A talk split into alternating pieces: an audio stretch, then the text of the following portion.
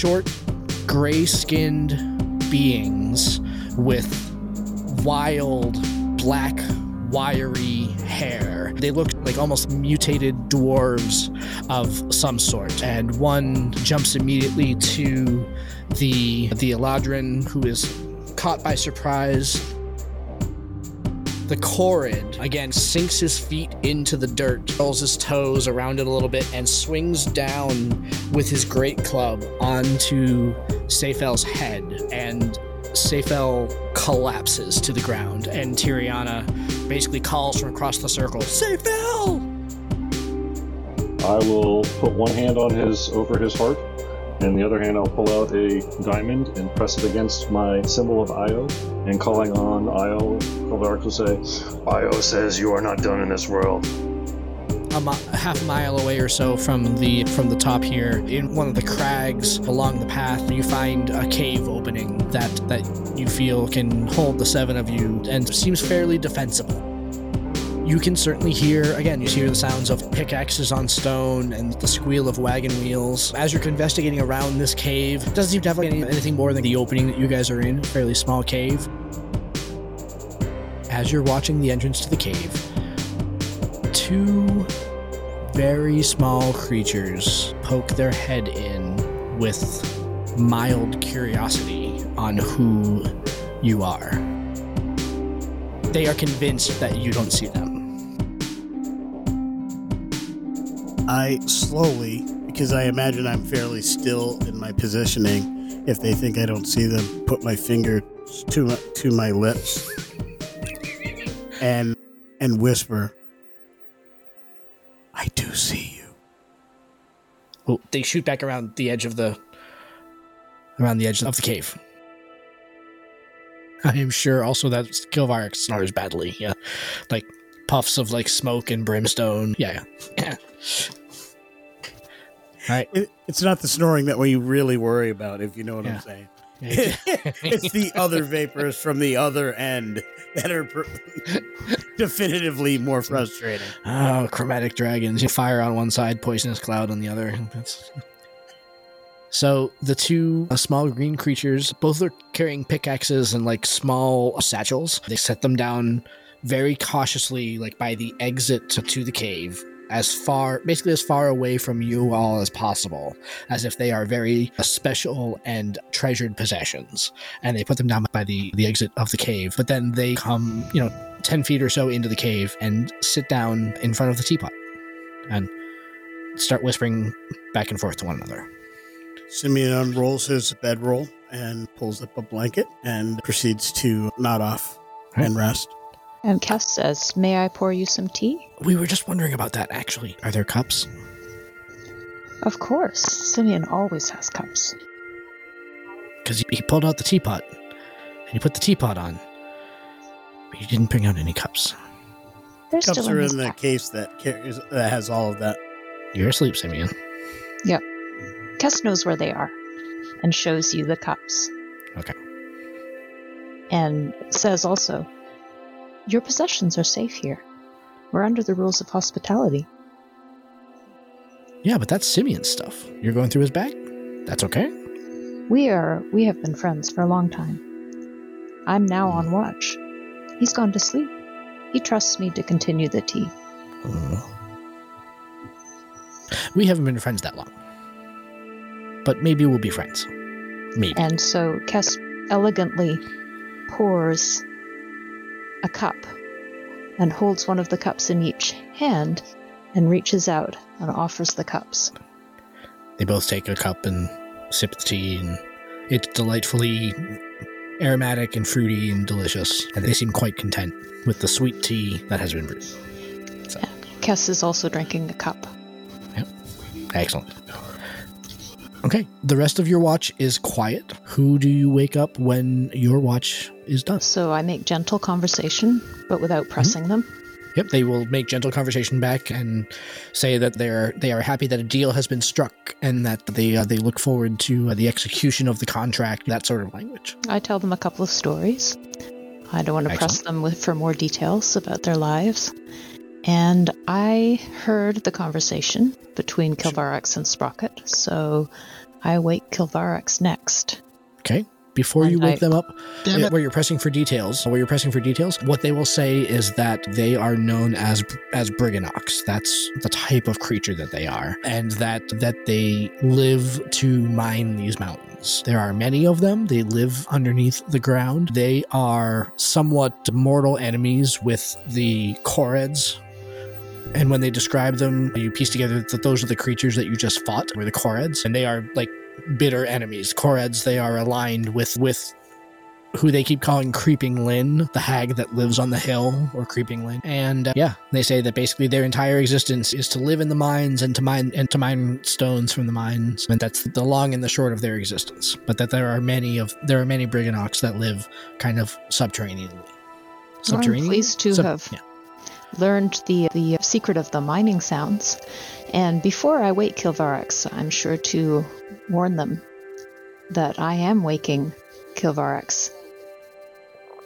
And um, he's the one who looks a little bit like a dragon over here. He's very sweet natured, but very gruff. And not always in a good mood when he wakes up. So don't mind him if you see some puffs of smoke. Should we go and come back? I think you are perfectly safe here because Kilvarax will see that you are my friends Are you sure? when he wakes. I feel certain, but if you feel safer, you could retreat to the mouth of the cave. I think we'll do that. And they re- retreat back to like where their stuff is at the front of the cave. So I wake Kilvarax, let him know, as he's just waking up, we have some new friends here. They're at the Friends? cave. What are you talking about? Simeon has befriended these Briganox here. We've struck a deal with them. Brigham what? Briganox. They mine these mountains. Okay. These are Zorli and Oila. Hello.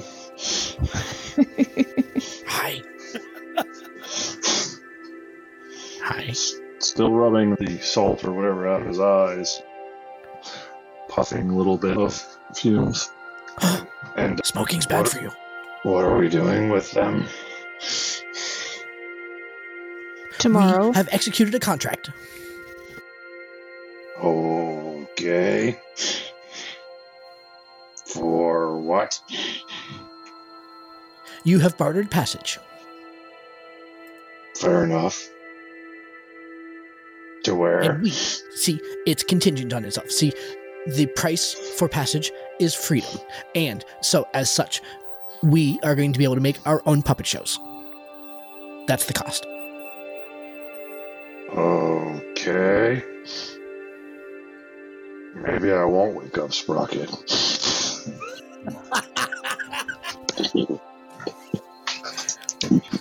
It's very simple, really. Are you gonna be up with me the whole time? It's not my bedtime. Maybe I will wake up Sprocket. what do you mind anyway? The, we mine the mountains. Yeah, but what? Diamonds, gems, or metals? What? I suppose we could show you. And one of them goes over to they have a satchel over by the by the front door. And when they open the satchel, there are a bunch of two inch or so round purple stones that almost look like the like the inside of a geode, right? Like that kind of Mhm. material, that kind of amethysty crystalline material. Am I familiar with what it is, or can I tell what it is? Give me a nature check. I just spent a 300 gold piece diamond. I'm trying to see if I can find some way to replace it.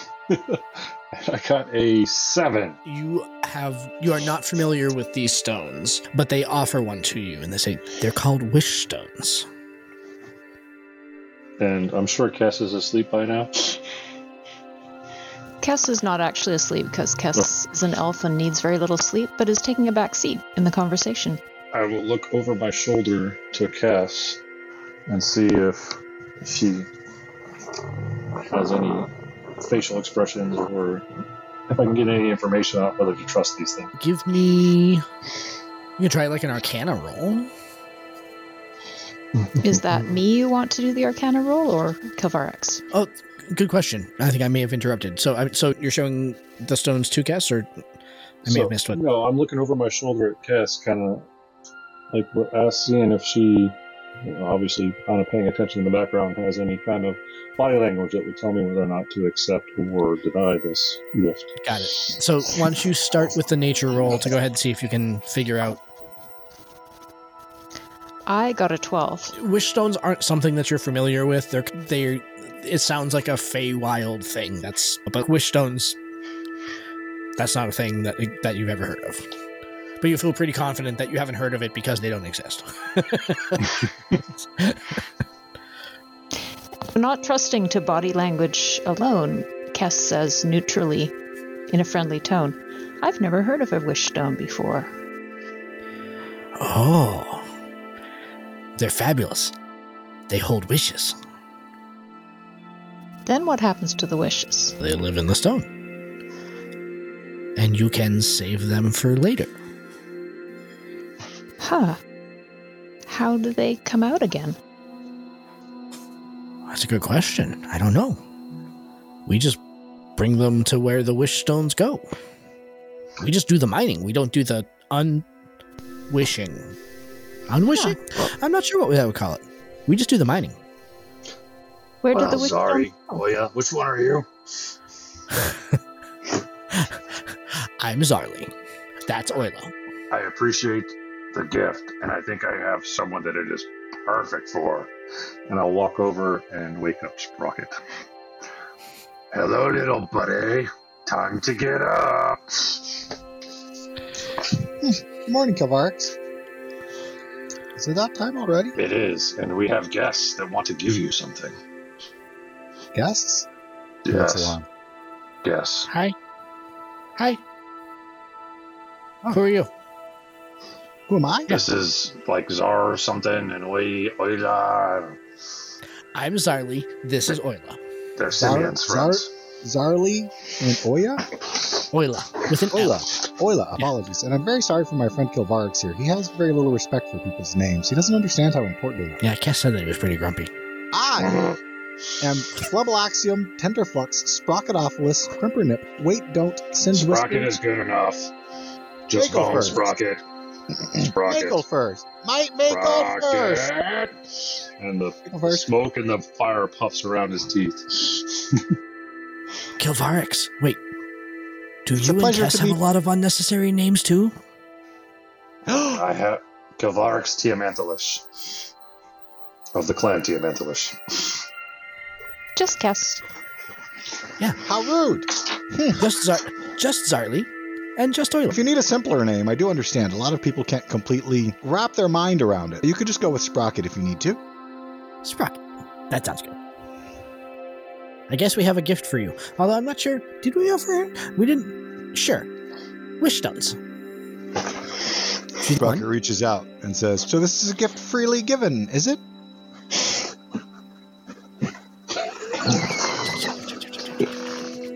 But his fingers are twitching. Yes.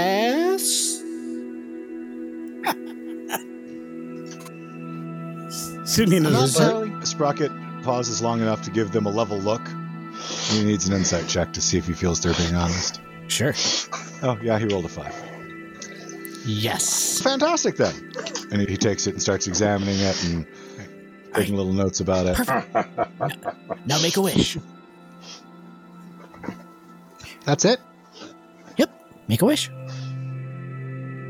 Does this stone seem magical in any way? By what means are you making that adjudication? A physical examination and a 12 arcana roll. Much like Kess, you have never heard of wish stones before. So they are clearly something that is of the Feywild, which by extension probably means they're magical. But that's about as close as you can get. I think I'll save my wish for later. A lot of my impulsive actions haven't exactly worked out lately. No kid. Tucks it in his pouch. But, wish, but wishes are supposed to be impulsive. Oh, don't worry. It'll be impulsive when it happens. Wishes aren't any good if you hold on to them.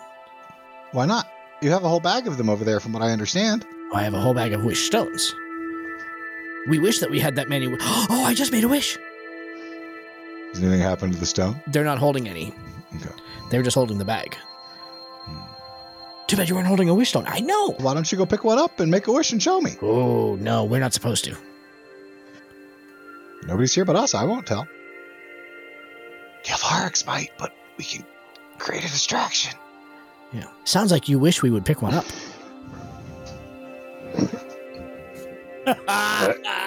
One might think that I do, but no, not really. would have been simply mild. It just would have been educational. So you don't wish to learn? Oh. So Flumming. there is a strange orange Coatoan screaming, "It's a trap!" in my head. So I'm afraid I cannot continue this conversation. And, si- and, and he firmly closes his mouth. You don't wish to talk more? Sprocket and I have some things to talk about. Do you have more mining or something you need to do? You wish that we'd leave? No, of course not. Then the hospitality would be good. I don't know. Wait for Simeon to wake up. I gotta talk to Sprocket. You wish for us to wake up Simeon? No, when he wakes up, he will talk to you. How Right, much okay, sleep we'll does Simeon need? Don't wake him up. He needs Oh. half sleep. He's a half elf. No, he is. He is more. Yeah, he's a half elf that needs a lot of sleep. He's only a quarter elf. He just doesn't like to talk about it. I'm just kidding. I made that up. So what about you, Cass? Do you wish? Cass doesn't answer the question and says, Would you like to tell some more stories? Yes. We would like that. Tell us a story, please. And Cass sits down by the fire and says, What would you like a story about? Ooh. Tell us a story. Tell us your favorite rhyme that you knew as a child. Would you like some more tea while I tell you the rhyme? Yes. Sprocket leans over to Kilvar and side mouths. That was really good. You think she's a mom?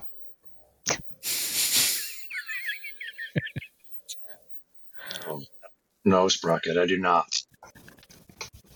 So, Reminded Cass, me of give- my mom. Cass, could you give me a let's see? Cass makes a a horrible persuasion check. grimace at Yeah. Sprocket. That the little persuasion check to see if you can capture their attention. I have a 14.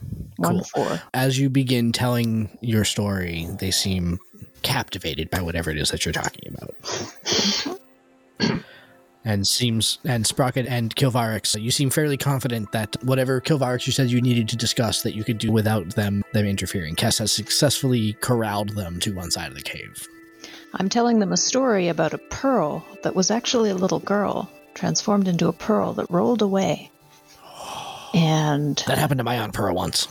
yeah, and someone fell asleep and met the pearl in a dream and had a long talk with her and persuaded her to come back. Oh, that's a nice story. Sprocket, we need to talk about your insatiable curiosity. Multiple occasions now, you have gotten not just yourself, but the whole group in trouble. Study of the arcane should be done with respect and careful caution, not reckless abandon. Okay, a couple of things. First, I'd like to say that I think that our definitions of reckless abandon differ, and I, but I, I do know what you mean. But at the same time, I'm not entirely certain that you understand what the word insatiable means. I am fully aware. I know that you cannot completely control it. But please don't try to go behind my back. Allow me to allow you to do what you do. when it is safe to do. Yes, that makes sense. Try harder to control myself, and I will try to listen to your advice. Sometimes I wish I wasn't so impulsive. Sometimes it's good. I will regretfully acquiesce that. However, more often than not, it is not. So you must be tempered. No one else here seems to be able to do that. But if you keep going behind my back and specifically waiting until I am not looking or otherwise occupied to do things, you will only get us into trouble. Maybe if you didn't constantly. Nope, you're right. I'm sorry.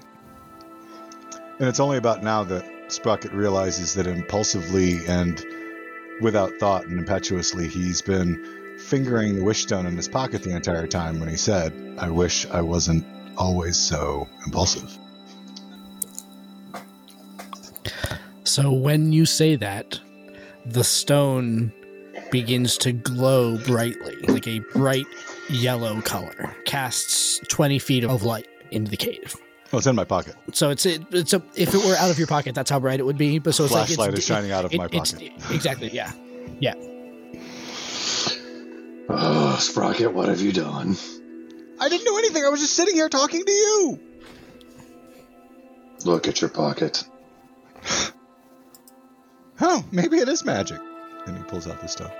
Yep, and it's quite bright. Tiriana, who is next to Seifal in the cave, and they're both deep into their elven their elven rest cycle. And as you pull out the light, uh, as you pull out the rock, the bright light fills the cave, and she just opens one eye. Sprocket. What's I didn't that? do it. I didn't do it.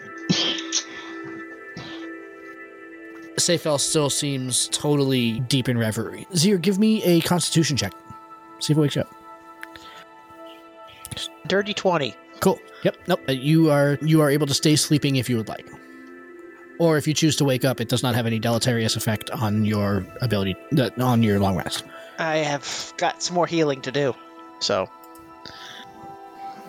Is it getting warmer or doing anything besides glowing? It is glowing brightly, Is it getting more bright? but it lasts for. Two, And that's why Kovarix gave it to Sprocket. Yep, no, it, it doesn't get any brighter, but it does seem bright. And when it starts glowing, the Braganox, while enraptured with the story that Kess was telling, all of a sudden both look over to that side of the cave. you made a wish. That's what happens. It just lights up. We don't know. We've never He used it before. starting to sound slightly less alarmed. That could be handy. And he tucks it back into his pouch and draws the drawstrings really tight. Oh, first though, he does pull it out all the way to see how far the light spreads. About 20 feet. About 20 feet of bright. Yep. Followed by 20 feet of No, it's a 10 and 10. So it, it glows out to about 20 feet. So it's 10 and 10. 10 and 10. Cool. Yep. But it's not vibrating, humming, melting my hand, getting hotter, ticking, sizzling. Nope, it is not. That was a good one. Sometimes they're bad ones. You have to watch out for those. But the good ones are good. Fascinating. And Sprocket will go sit down with his little hand notebook and steno slate of steel and start examining it and fiddling with it. Okay. So Kess says uh, conversationally to Zarli and Oila, so the pearl was like a wish stone too, in the story. What happens with the bad ones? Oh. It you just know when you're on a bad one. Orly gets sick. Me, I just I just feel grumpy. But Orly like yeah. Gets sick. And Orly nods his head. "Mm, Yeah, it's true. As Sprocket is examining and putting his notes in, Kovarix will lean over his shoulder and say, And that's why we must temper your Exuberance. Please ask next time before knocking over chess pieces or wishing with strange wish stones. That way we can be prepared at least for any explosive outcomes. I'll So try to any- listen That's all I ask. and I'll try to announce. But I'm not sure I'm going to ask. Zir, again, with the as the uh, commotion's the wrong word, but as the activity in the cave begins to increase, eventually uh, you do come to. What else? And now that the Brigandocs now see that that the majority of you are awake, and and even the uh, the elf the Eladrin are exiting their reverie, and Seyfel seems much better than he had been previously. They ask, "Oh, you're all awake now. Are we ready to go?" I have a fantastic idea for a show for tomorrow night. Is Simeon awake too? Yes. Love it. Simeon says once it's time to wake up and he feels fully rested that he just needs a few moments to, he needs a little time while we uh, prepare. He suggests we all eat. He'll he'll make a meal. It takes about an hour and he'll be able to prepare a proper meal. Okay. Excellent. So Si- Simeon is making meal. Yes. But while he's making the meal, Kovaris will be kneeling and praying. Okay. Excellent. I am able to create three cooks, three special treats, which I will hand out later on as need be. Those three treats will allow temporary hit points for whoever eats those. Um, so if is if there's anybody who's not fully healed at this point, I would definitely give them one right away. Than that, I would hand those out as we go. Nope. Everyone seems to be able to have fully healed over the evening. Okay.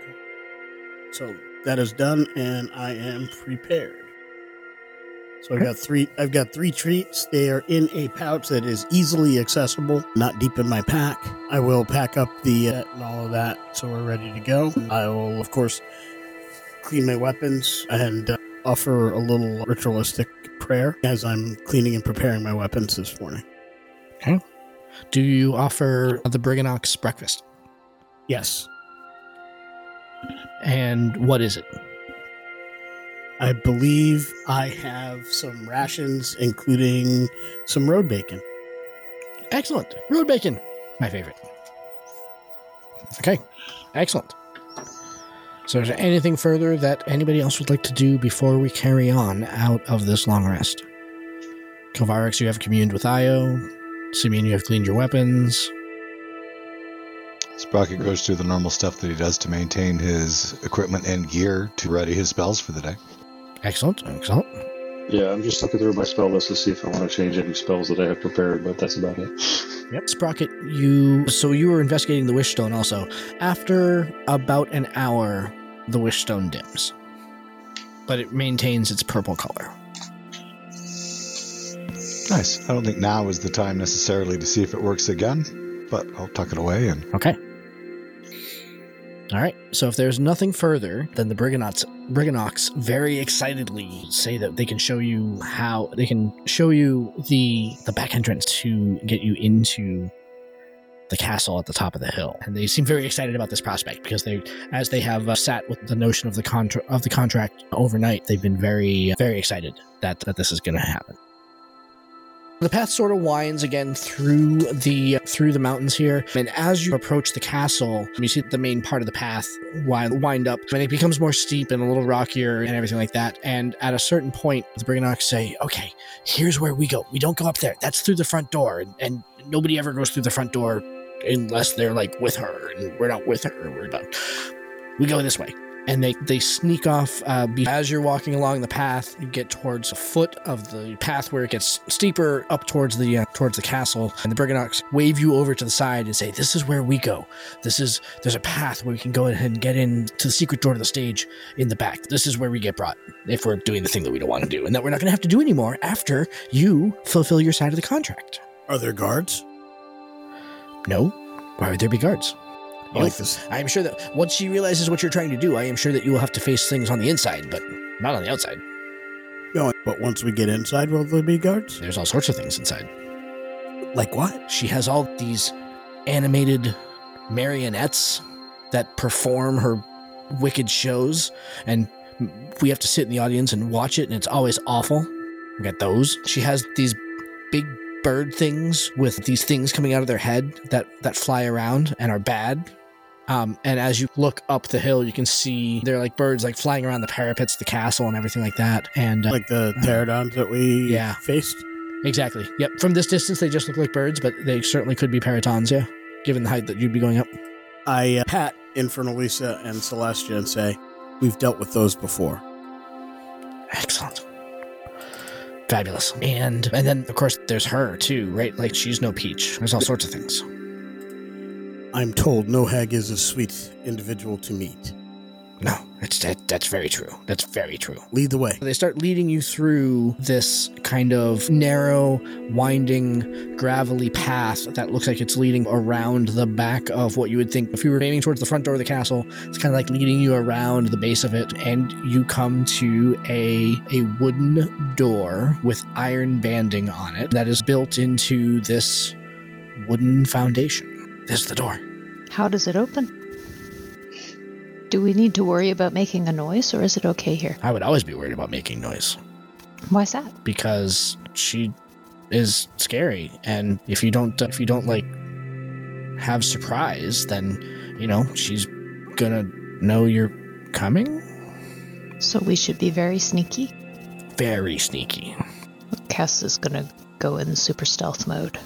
yeah Uh, Tiriana also goes up to the door and touches it and like pulls on the handle a little bit and says it's, it's not locked and it doesn't seem to be magical i think we can just walk in Then let us walk. So you open the door and you find yourself at the bottom of a like a spiraling parapet that goes uh, that goes up. Kess is going to go first and go very stealthily with the Okay. Brigganocks if they want to walk with her. The Brigganocks opt not to, not to.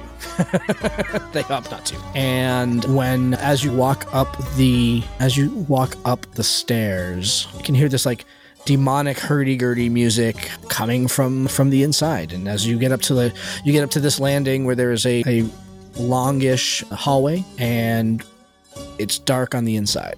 But of course, Kess can see. Yep. So And from here, And Simeon has dark vision as well.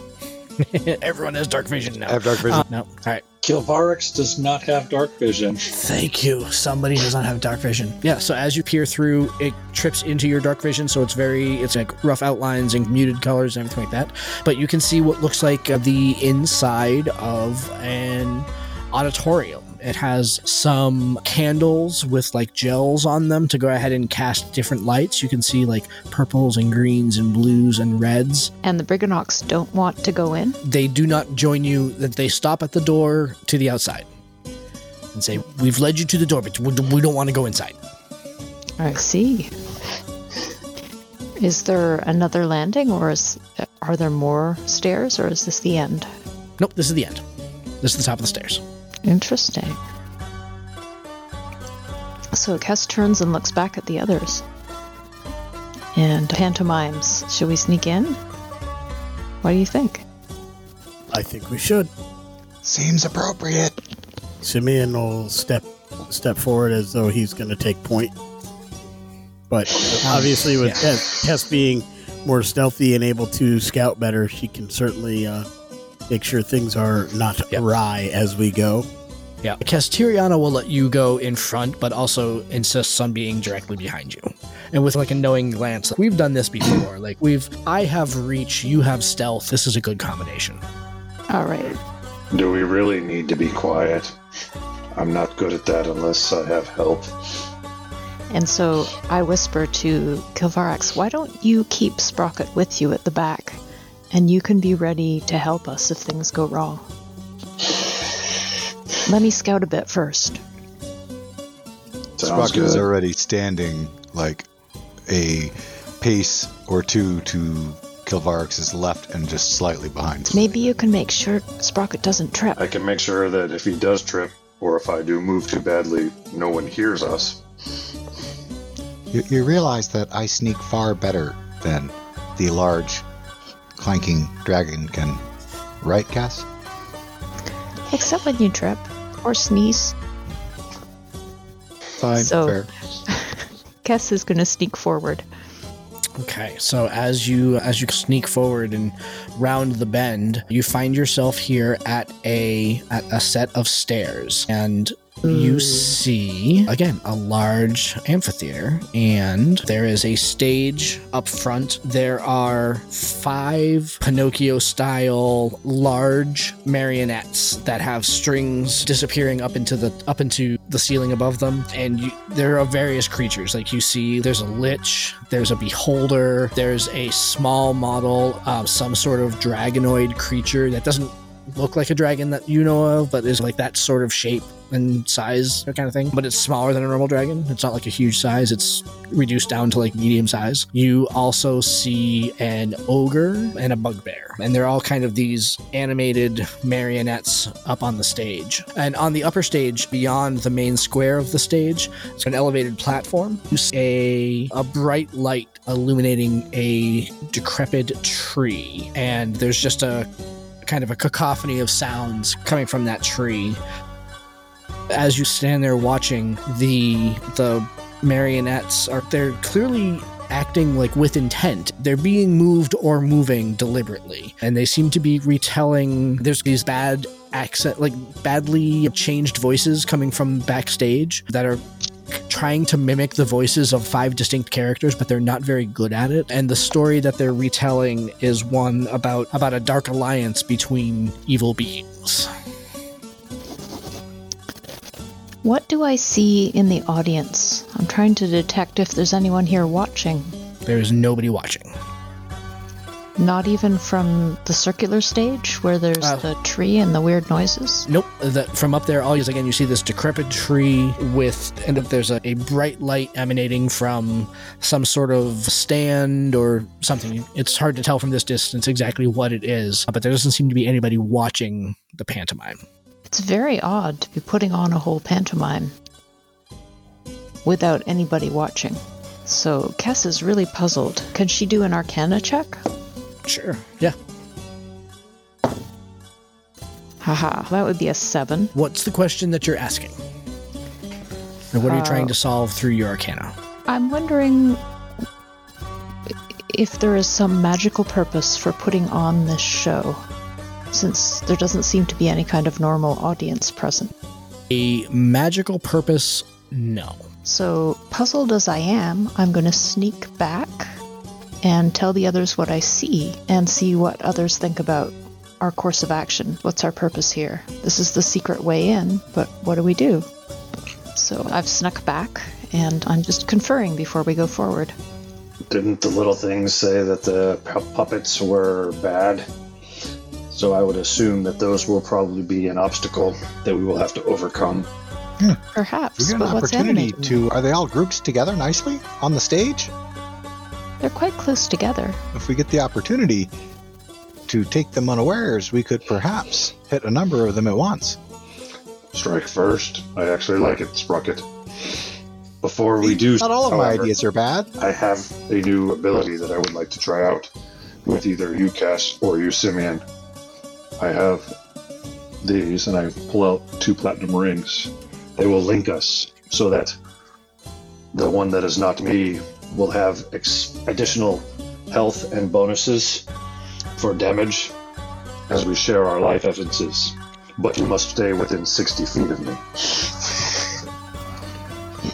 I'm willing to partake in this. So I will give Simeon the ring and I will cast Warding Bond. Which means that now you get plus one bonus to AC and saving throws and have resistance to all damage as long as you are within 60 feet of me. But whatever damage you take, I also take.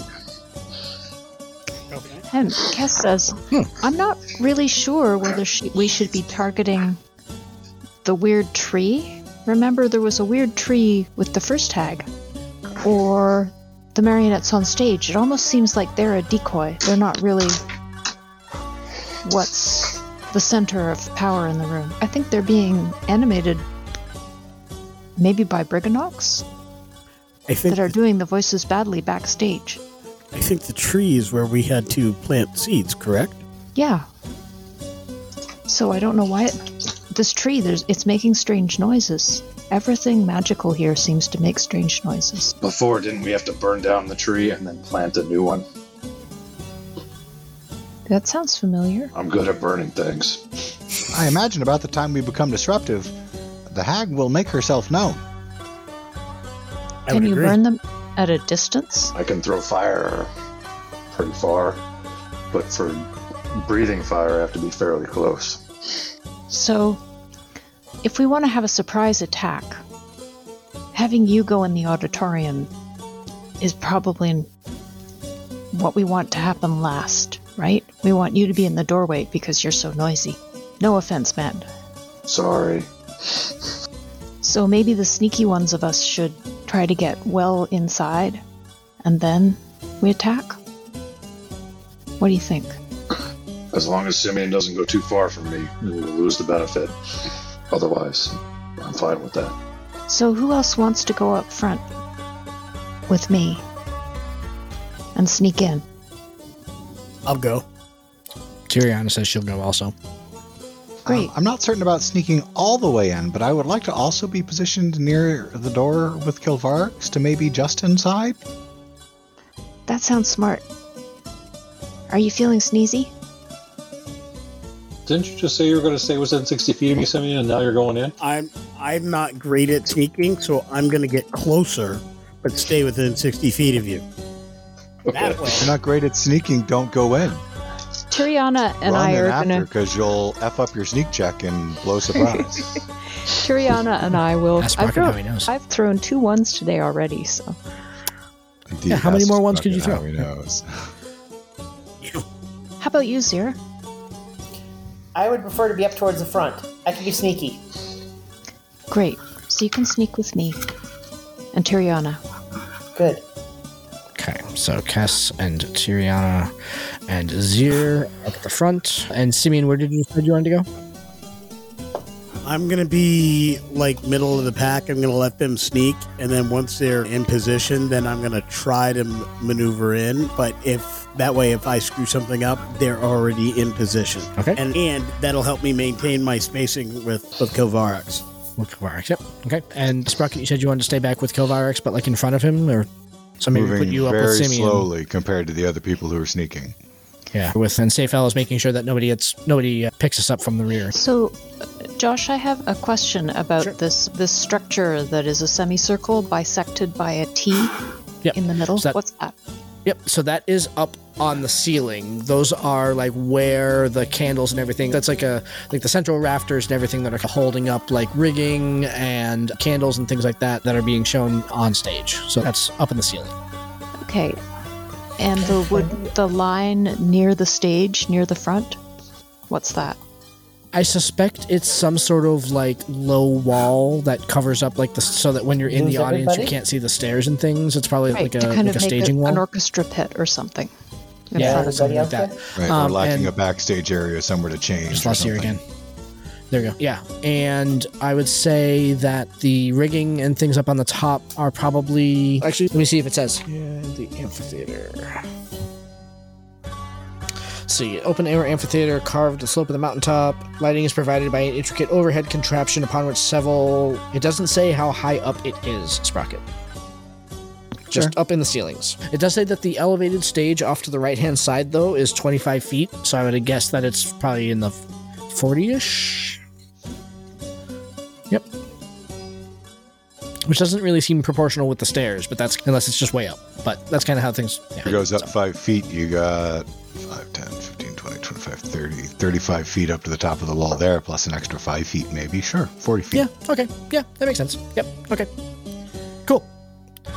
All right, so how do the sneaky folk. Let's start with the sneaky folk. How do the sneaky folk want to move? I think Cass is sneakier than me, so she can go first. And I will follow. And Zira, I think that not necessarily going to the same place is a really great idea. So, Exactly. yeah, moving individually is a great idea. And Kess wants to try to sneak along the bottom wall and up toward that barrier. So coming around in a almost a U shape around the bottom of the auditorium to take advantage of that cover from the stage Sure. and be where the Okay. the circular stage. If there's anyone there, apparently there's no one observing from the tree, Yeah. but in reasonably close range to both. Okay, fabulous. Why don't you move your uh, your your token where you'd like to be, and then give me a stealth check. I'm sneaking this way, between the lights. And I did a stealth roll a little while ago of 19. 1 9. Okay. And how? f- I guess that's only 60 feet of movement. Yeah. Okay. Uh, you said a 19 on the stealth check. Yep. Perfect. Okay. You. That's fine. You are. So as you get closer, you again notice for sure that these marionettes on stage don't seem to be paying you any attention whatsoever. Um, right. Cool. All right. Uh, Tiriana wants to go. She's gonna try to stick along the wall here, so she's gonna go more like down here. Yeah, and then very like artfully jump off of the seats here and try to camp over on this side over here. So she'll give a stealth check and rolled a natural one. Tiriana face plants as she jumps off the stairs. It was Very artful. Yeah, in fact, so Zier, where you are, and I guess you were kind of sneaking across, so you you didn't see where you knew where, where she was aiming and everything like that. Uh, Zier, you see her again jump off of the off the stairs and disappear from view, and neither of you see her anymore. Oh dear.